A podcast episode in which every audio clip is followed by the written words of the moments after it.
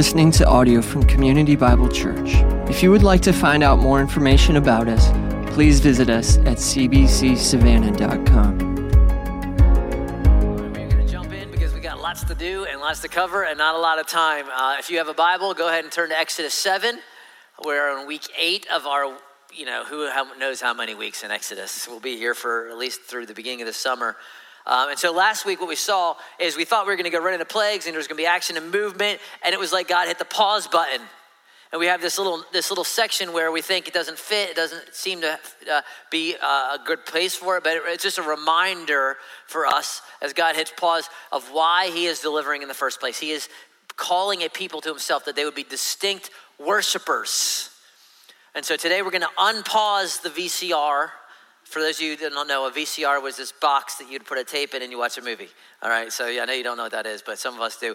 So we're going to unpause and we're going to move into the action to see the what God delivering, God's beginning to rescue his people. That's the what. But I heard a preacher say this week, and it was really uh, just impressed upon me what he said. He said, All the great what's in, in the world uh, are made significant when you understand the reason, the why behind them right? The why gives significance. The why uh, makes it impact even more so. And this is true in, in, in scripture, but it's also true in just, just in everything. Imagine your favorite movie uh, in a movie theater back when people actually went to the movie theaters. Right? Uh, you know, now your movie theater's your couch, I know, but it used to be you go to a movie. Imagine walking into your favorite movie right at that climactic moment of the movie, having no context of what's going on before, you don't know who the characters are. That climactic moment doesn't mean much because you don't know what the why of what's going on. So you walk in in the middle, uh, at the end of that climactic scene in, in, Rudy. Remember Rudy? Not the greatest sports movie ever, but close, you know, top five probably. But you, you walk in and they're carrying this guy on the shoulders and Rudy, and you're like, why, why are they holding that hobbit dude on their shoulders? Yeah, he made a tackle. Yeah, good. That's what you do in football. What, who cares, right? Uh, you don't understand what has happened and all the just, you know, for him to make the team and all that stuff. Or you walk in, one of my favorite movies when I was growing up was Old Yeller. Traumatic to me, all right? But Old Yeller, I mean, there's nothing better than a lab and his, and his, and his boy. I mean, lab, the perfect dog, and here's this guy, he has this, and you walk in at the end when he shoots the dog. You're like, that's kind of mean, but he was growling at him. I guess he shoot the mean dog, right? You're like, no, you don't understand. This dog saved their lives. He's the perfect dog. And, and then he, you know, they, the wolf came and he saved them and he attacked, and now he's got rabies, and that's why they should have had to kill him. Well, why didn't he have his rabies shot? Because this is the 1700s.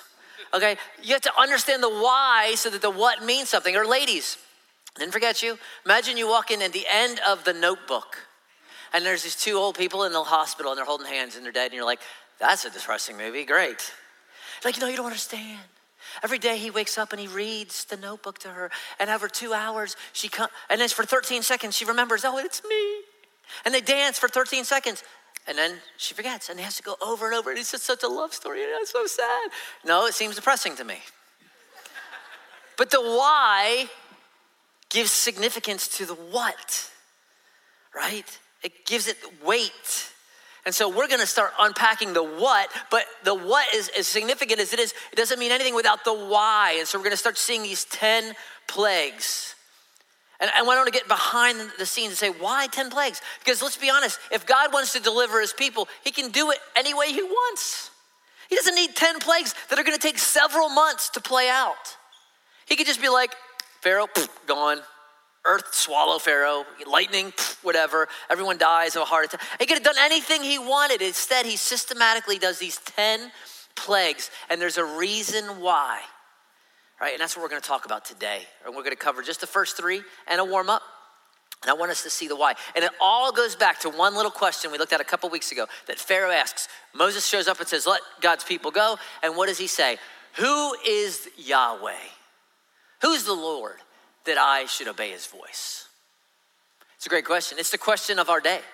In a day and age where everyone is the captain of their own fate, that my truth is what matters and I can do what I want. I don't need a God telling me what to do. I don't need some deity ruling my life. I'm in charge of my life. Right? We have a world that is just turned upside down, that now Mr. Potato Head is offensive and Mrs. Potato Head is offensive. I guess Toy Story is a bad movie now. I don't know. But that's the world we're living in where my truth matters, my life. And so, what do we do with that? That's, the plagues are the answer to that question. Who is the Lord that I should listen to him? And there's two big driving factors here of why God does it this way, and we're going to see them uh, as we enter into really, this is the first era of miracles in the Bible. There's really four eras of miracles in the Bible. There's not Bible th- miracles just scattered every, you know, every day in the Bible. There's only four eras where there's actually miracles taking place. And it's always a leader and his protege. It's Moses and Joshua. And then you have a couple hundred years. It's Elijah and Elisha. Then you have several hundred years, and it's Jesus and his apostles. And it's several thousand years, and then it's some two witnesses in the book of Revelation who, in the end times, will, will do miracles. That's it. And we're entering the first period of miracles. And it's important I use that, that word because these are miracles. You're going to hear some that say, oh, these are just myth. They didn't really happen, just made up so that we can have some religious implications. There's going to be others that say, well, these things happen, but they were just natural phenomena. It's just all at one time. I mean, it was like El Nino, El Nina, global warming, everything together in Egypt in one year. Bad time to be in Egypt right?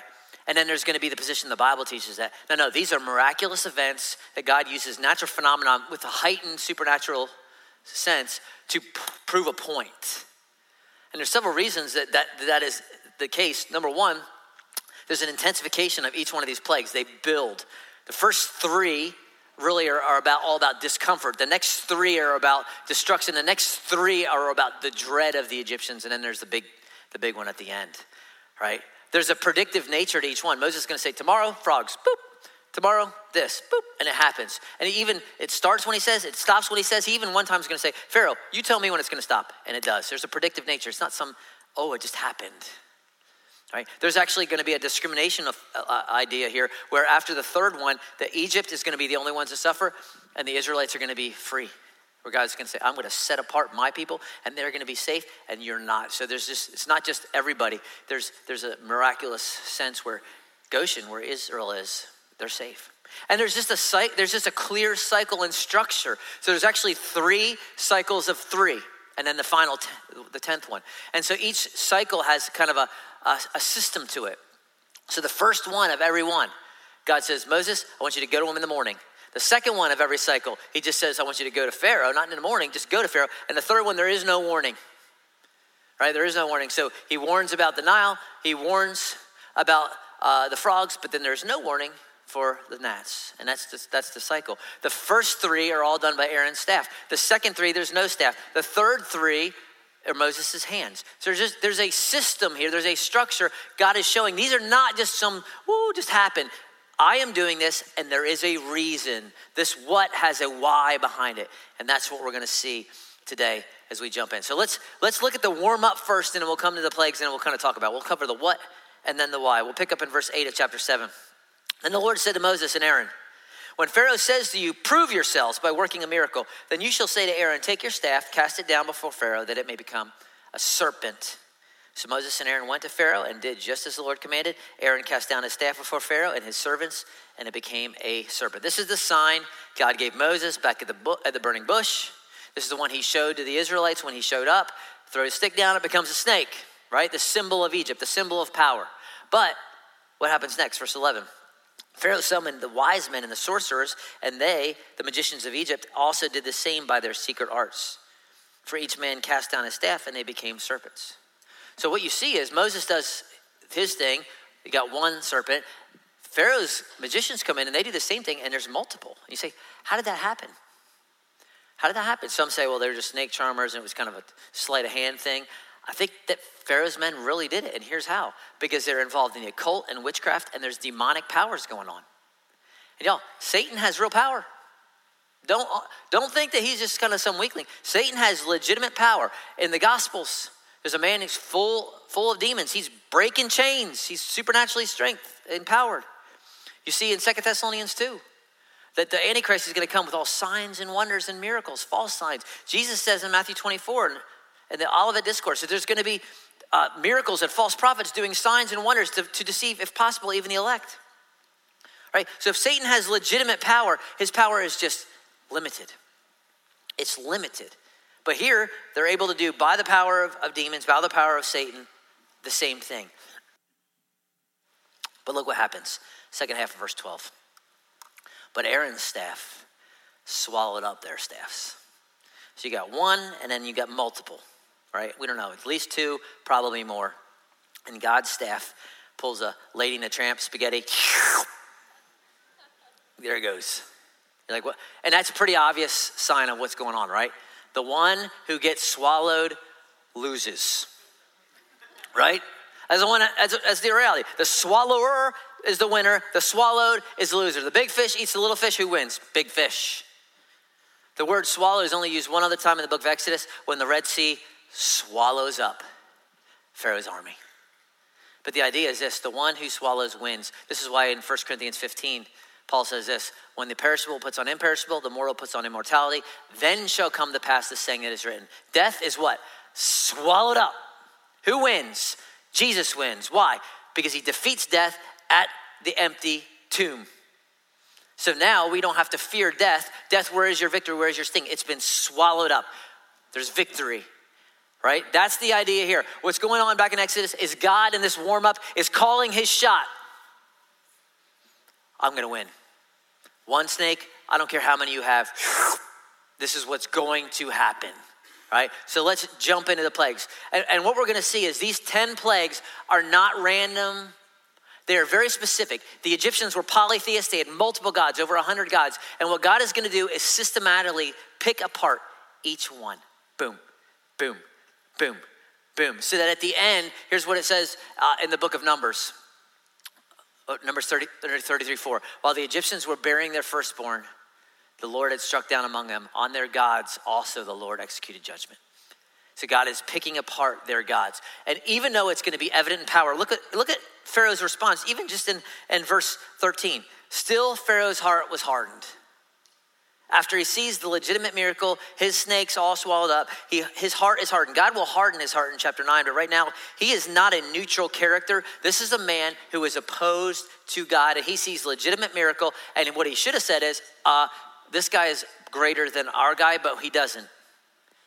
And so this, this is the response. And it's just a reminder that faith is not merely intellectual, right? because he sees and knows what happened and he still rejects. It's the same thing the Pharisees do when they see a risen Lazarus dead for four days come out of the tomb. And what is their response to Jesus? Not, we should listen to this guy. He has power over the dead. We need to kill this guy.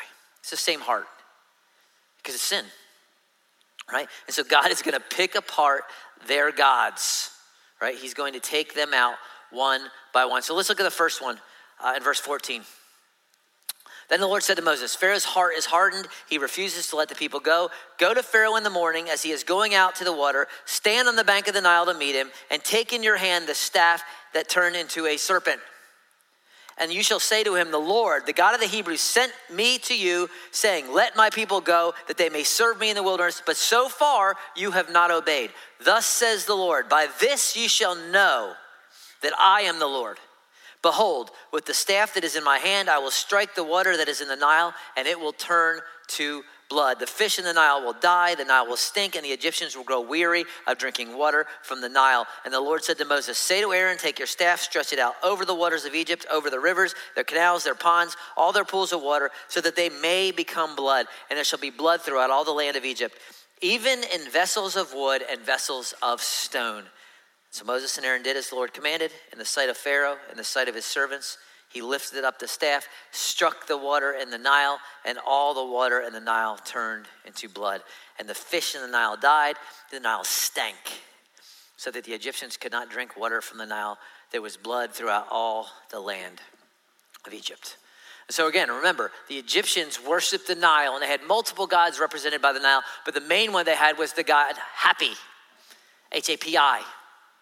Right? Hapi was in charge of bringing the annual floods to the Nile. So when the Nile floods, it fills the fields, and this brings life. Remember, the Nile is life in the desert. Without the Nile, there is no life. And so this God they, they depended on, they put their hope in and their comfort in, that, that this God Hapi would bring floods so that they could have food and they so they could have life. Here's kind of a picture of old boy.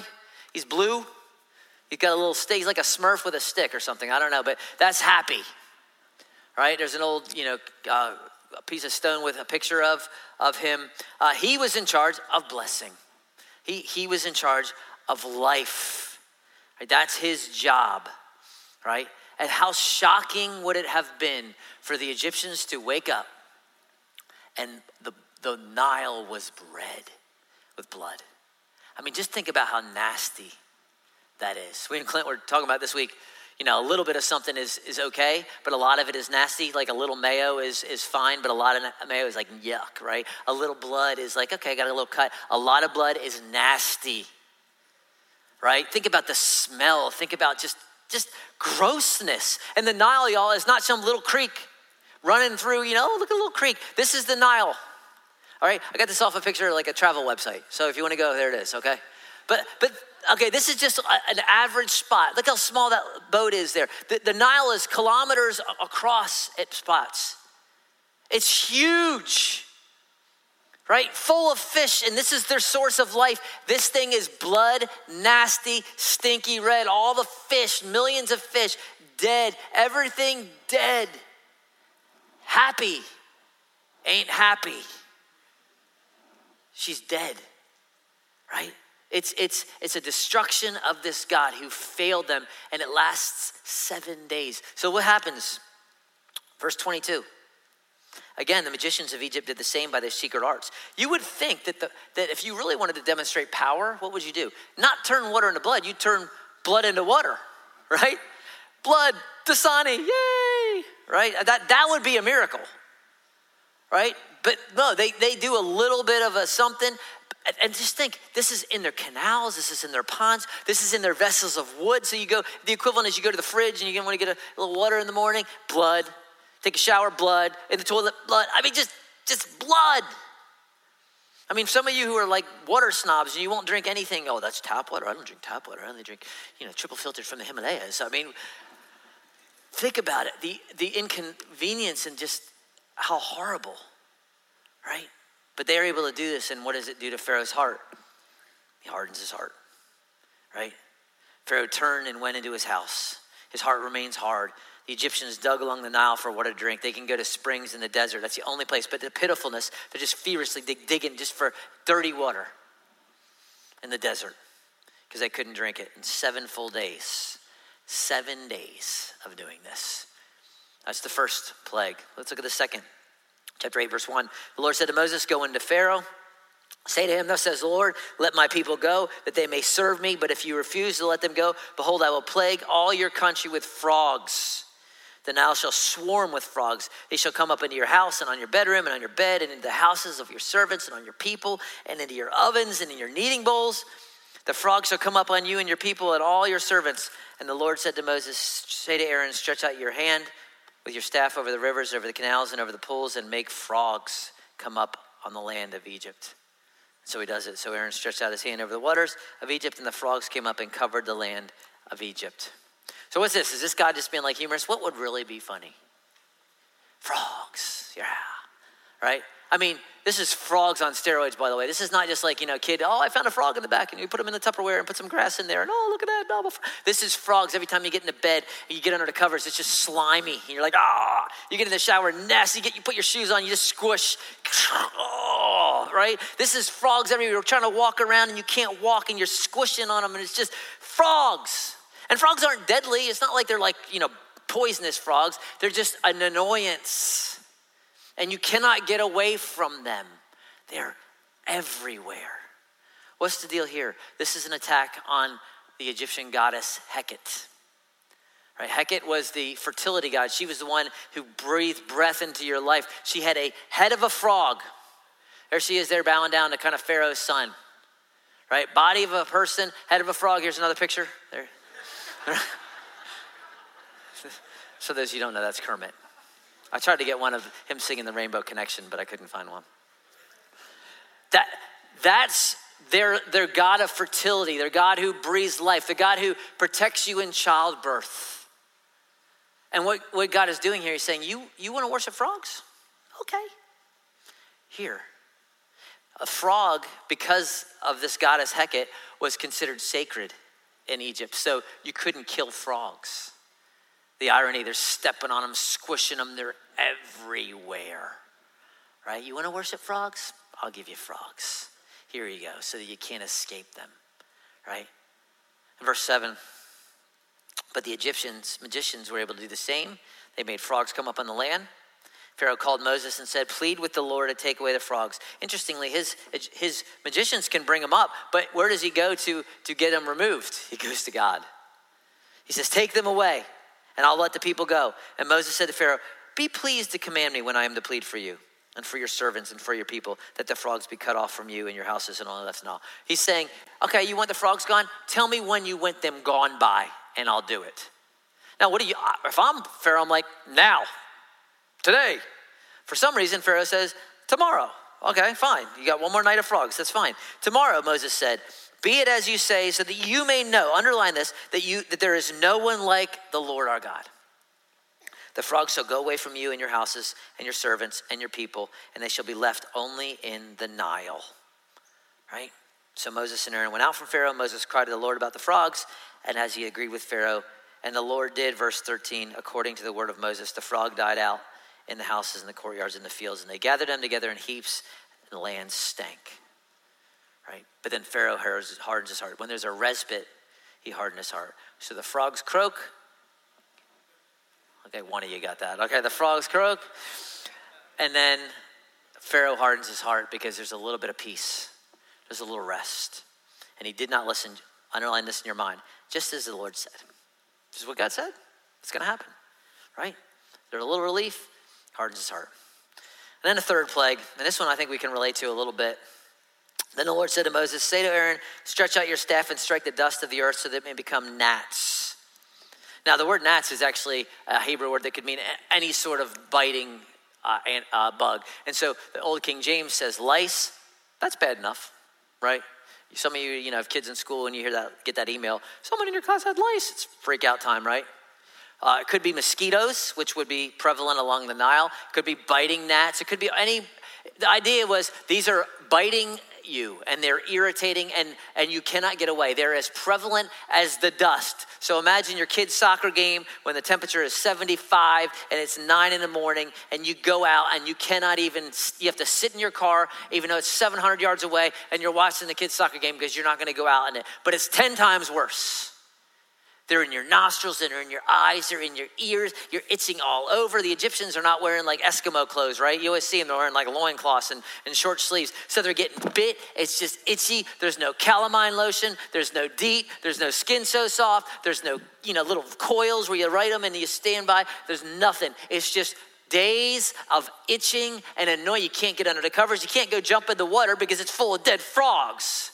So it's just, you cannot escape the discomfort of what is going on here, right? And we, we just get a, a little bit, right? And this is an attack on probably the god Geb or Set, the god of the earth or the god of the desert, one or the other, who was supposed to control their deal, and clearly they're not in control, right?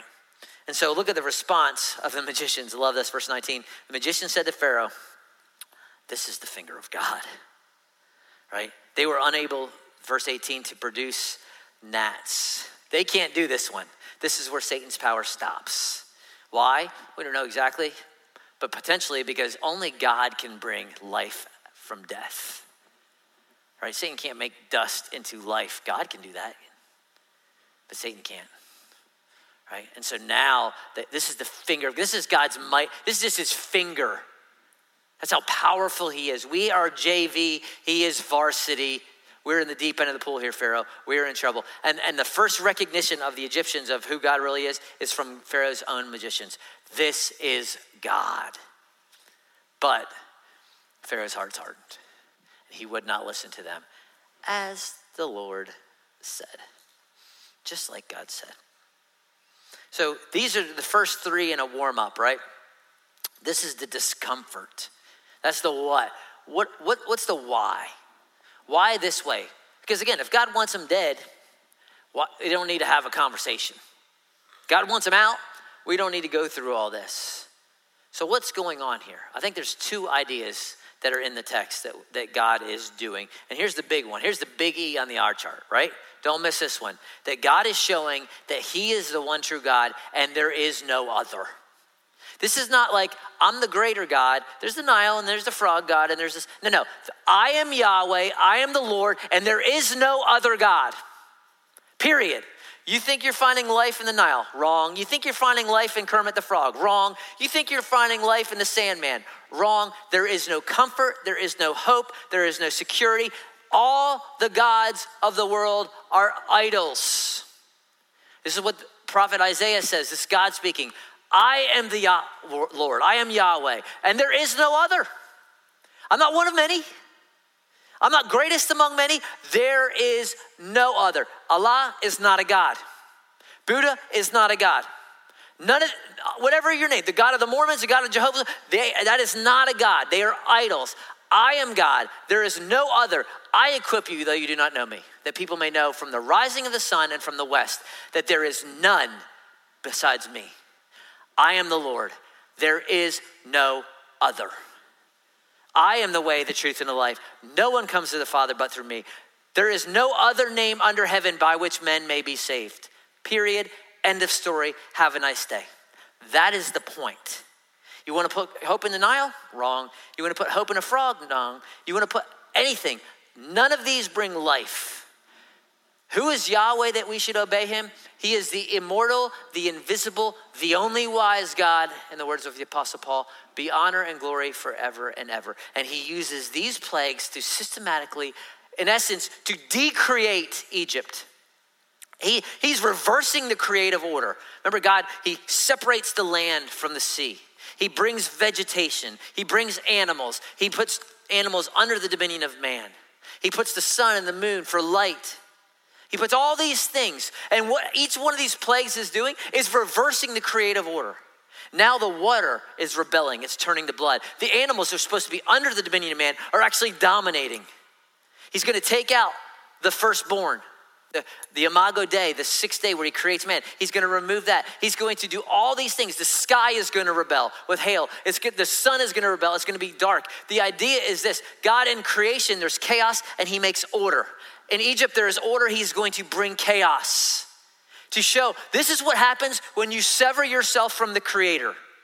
When, you, when he pulls his hand back from his creation, the sky rebels, the animal rebels, the water rebels, the heavens rebel. Everything rebels because he is the one who holds it. And if you want to sever yourself from God, it is actually destructive to yourself.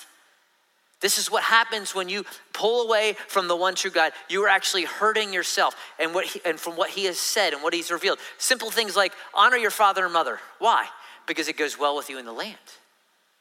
He's saying if you learn to honor your father and mother, it's not about, oh, I'm a good little child, I'm gonna be obedient, and I'm gonna be rich. No, if you learn to put yourself under the authority of your parents and you can follow direction and you can be respectful to those who have come ahead of you, that is a life lesson that when you go to work and when you have kids yourself and when you're a grandparent, those things will go with you and it'll go well with you because you've learned the principle of honor your father and mother. You don't do that, guess what's gonna happen? Your life is gonna be chaos because you don't know how to follow authority, you don't know how to respect others, you don't know how to be obedient.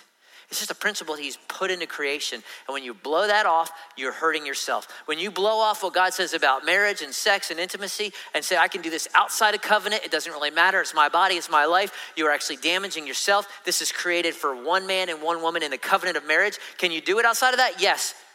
Guess what's going to happen? The very oneness that you're seeking is actually going to be harder to obtain because of what you've done outside because you're going to have a calloused heart you're going to be given your way you're going to be connecting on a supernatural level with multiple people instead of one and it's actually going to go against yourself. When you're bitter and you don't forgive and you don't release and you think i'm just going to hold that against them you think you're hurting them you're actually hurting yourself. You're destroying yourself because your heart is being harder and harder and harder and harder and i can go down the line because you sever yourself from the, the word of god and the person uh, of god then you will destroy yourself and God is showing them that, that their gods are powerless, that they are worthless, that they cannot offer anything. Hapi don't bring happy. She can't, he can't, whatever. It looks like a girl, but it's a guy. I don't know. That's the, that's the idea, right? And this is actually, I know it seems severe, but this is actually the mercy of God on the Egyptians and on us. When God crushes your idol, and removes your idol, it is actually his kindness that was meant to lead you to repentance. Because what he's trying to show you is you keep running to this, and so I'm removing it so that you stop running to this and start running to me, the one who actually can offer what you think that's going to offer. That's what he's doing. That he's removing that so that so that there's mercy, so that they'll start running to him. Just in the same way, uh, your doctor, your cardiologist, if your cardiologist says to you, you have a 90% blockage and your blood pressure has four numbers, that's not good uh, and you know your your cholesterol has a million numbers, and so that's really bad. And so you have two choices. Number one, you can die, or number two, you can stop eating this way, living this way, doing all these things. And for you to go to that doctor and say, "Well, who are you to tell me to stop eating screaming Mimi's? Who are you to, to, to limit the joy of Blue Bell ice cream to me? Who are you? I, I'm just the one that's telling you how it is. And that's what God is doing. He said, This is how it is. Right? You sever yourself from me, it's destructive to yourself. And so the, to get down to the root of where we're at is the question, you have to ask the question, what's your happy? Pun intended. What is your Hapi? Because the names may change, but the principles doesn't. They had happy, we have Darwin, source of life, right? They have the Nile, we have the NASDAQ. They have fertility, you have followers. Whatever it is, what is it that brings you life? Oh, if I can just save up this much money and retire and have this much and be able to travel and do all this, then I'll be happy. Right? Fill in the blank. What's your happy? Money? Here's the irony, and I don't know any billionaires that I know of. But from what I read and what I see, most billionaires are miserable and they're jerks, right? Which doesn't make any sense because these are the people that they're not worried like you and me, like, can we go out to eat tonight? Can we afford that? Right? If the refrigerator breaks for them, they're not like, man, we, I don't know if we, can we afford that? They go buy a new neighborhood with new fridges. They're, if they want to, can we afford to go to, to Tybee for the weekend? These are the people that say, who wants to go to Paris tomorrow? Uh, let's gas up the Gulfstream and get on and go, and we'll go see Mona Lisa, and we'll go eat crepes or something, and wear, you know, funny hats. Let's go. That's them. They have everything you would think would make them happy, and for the most part, they're jerks and miserable. Not all, but most. And and it's because I think they've gotten everything they thought they needed, and they got to the end of that river, and it's just it's dead. What's next? Right? What's next? And y'all, we know this, not the billionaire level, but you know this. Because you were at some point, you, you said, if I can just make the varsity, then I'll be happy. Were you? I mean, yeah, for a minute, but does anyone care that, except in 1984, that you and Uncle Rico were on the varsity together? Nobody cares. Really. I mean, you, you, oh, if I could just get in that sorority if I could just get to a thousand followers, if I could just have, if I just get a $10,000 raise, man, then everything will be great. Guess what? You're spending the same amount of money. You have the same amount of money in the bank. If I could just get the O2 model, the O4 model, the O whatever, if I could just get the moon roof because I can see the moon when I'm driving. and I need a tree, and I need a new car with a new moon roof. I, if, if, if, and you got it. And it was fine for a while and then it wasn't. Right? You know this. You know that it's just a dead frog. And eventually it stinks. So, what's your happy? What's your froggy God? If I could just get married, if I could just have kids, if I could just get into that school, if I could just, whatever. Let me just tell you, uh, as, a, as, as a husband and a father, husbands make horrible deities. We just are. We are not good gods. Do not put your hope in getting a husband to make all your dreams come true. He'll give you dreams. I can tell you. Same thing with a wife, same thing with kids. Kids make even worse gods than husbands. Get a lab. That's your best bet. Just don't shoot them. Because these things can't carry the weight of glory that only God can. A job, I, I, I fill in the blank. I don't care. You're, it's a frog. It's a frog. Comfort. Comfort is the God of America. And we live in the most comfortable society that's ever lived. You can not, you can get everything you want and not move from the couch. I mean, you can Grubhub, Krispy Kreme, boom, bring me two dozen glazed. Thank you very much. You don't even have to talk to people and you can get things done. Hey Siri, text Joe. Tell him hi. Siri just woke up on my iPad. Hold on a second. There we go. You, I mean, we live in the most comforting society. And yet we're the most depressed and lonely and anxious. We have more than we ever wanted. So it must not be what it promises to be. Right? And that's that's the lesson. Right? It's a it's a Nile god, it's a frog god, it's a whatever. Right? And so we got a couple options. We got really only two options when you come to this point, when you, your idol is revealed. You can double down and be like Pharaoh and see legitimately that this fails. The Nile's dead, the frogs are dead, Geb, Set are dead, the snakes are swallowed up. You can see it and you can continue to pursue it. And you're gonna just end up like the Egyptians who are digging little holes in the desert trying to find a little dirty water. God crushes your idol, you can kind of scramble and try to figure it out on your own and figure out life, right? Or you can, uh, or you can turn and repent and believe. Uh, and, and, here's a, a, little warning inside that. That remember, when the frogs are removed, remember there's a respite and Pharaoh hardens his heart. I think there's a temptation for us as followers that we get, there's a chaotic situation, our life is chaos, our marriage is chaos, kids are chaos, cancer, whatever. And then we start getting real intense and walking with Jesus and it's a good place. And then there's a respite. And then what do we do? We kind of take our foot off the gas and we run back to the Nile, don't we? There's a warning in that. Do not harden your heart. Do not run back to your frog God once the chaos is removed. Right? Because what happens is this if you sever yourself from God and start rejecting what God has revealed about Himself, here's what happens, and this is consistent throughout the Bible God eventually will give you over to that. You want the frog? Here's the frog on steroids. This is why the world we live in seems upside down. You want to know why Mr. Potato Head and Mr. Potato Head are now offensive? I can tell you why. Read Romans 1 this week. There's your homework. When you reject your Creator and what the Creator has made clear, and you worship the creation, what does it say? God gives you over to that. You want frog? You can have frog. That's what happens. So if you're like, what is happening in America? God is giving us what we want. This is why it's so imperative. While today, if you hear his voice, do not harden your heart. Don't be like Pharaoh. And you end up, let me, let me read a quote by Richard Dawkins, who's by all, you know, by the worldly, you know, people, is considered one of the brilliant guy, went to Oxford, right? This is, and he is, he's a smart dude, probably a high IQ. Here's what he says about God, though. Just let's listen to what he says about God. This is what happens if you keep giving yourself over. He wrote this in The God Delusion.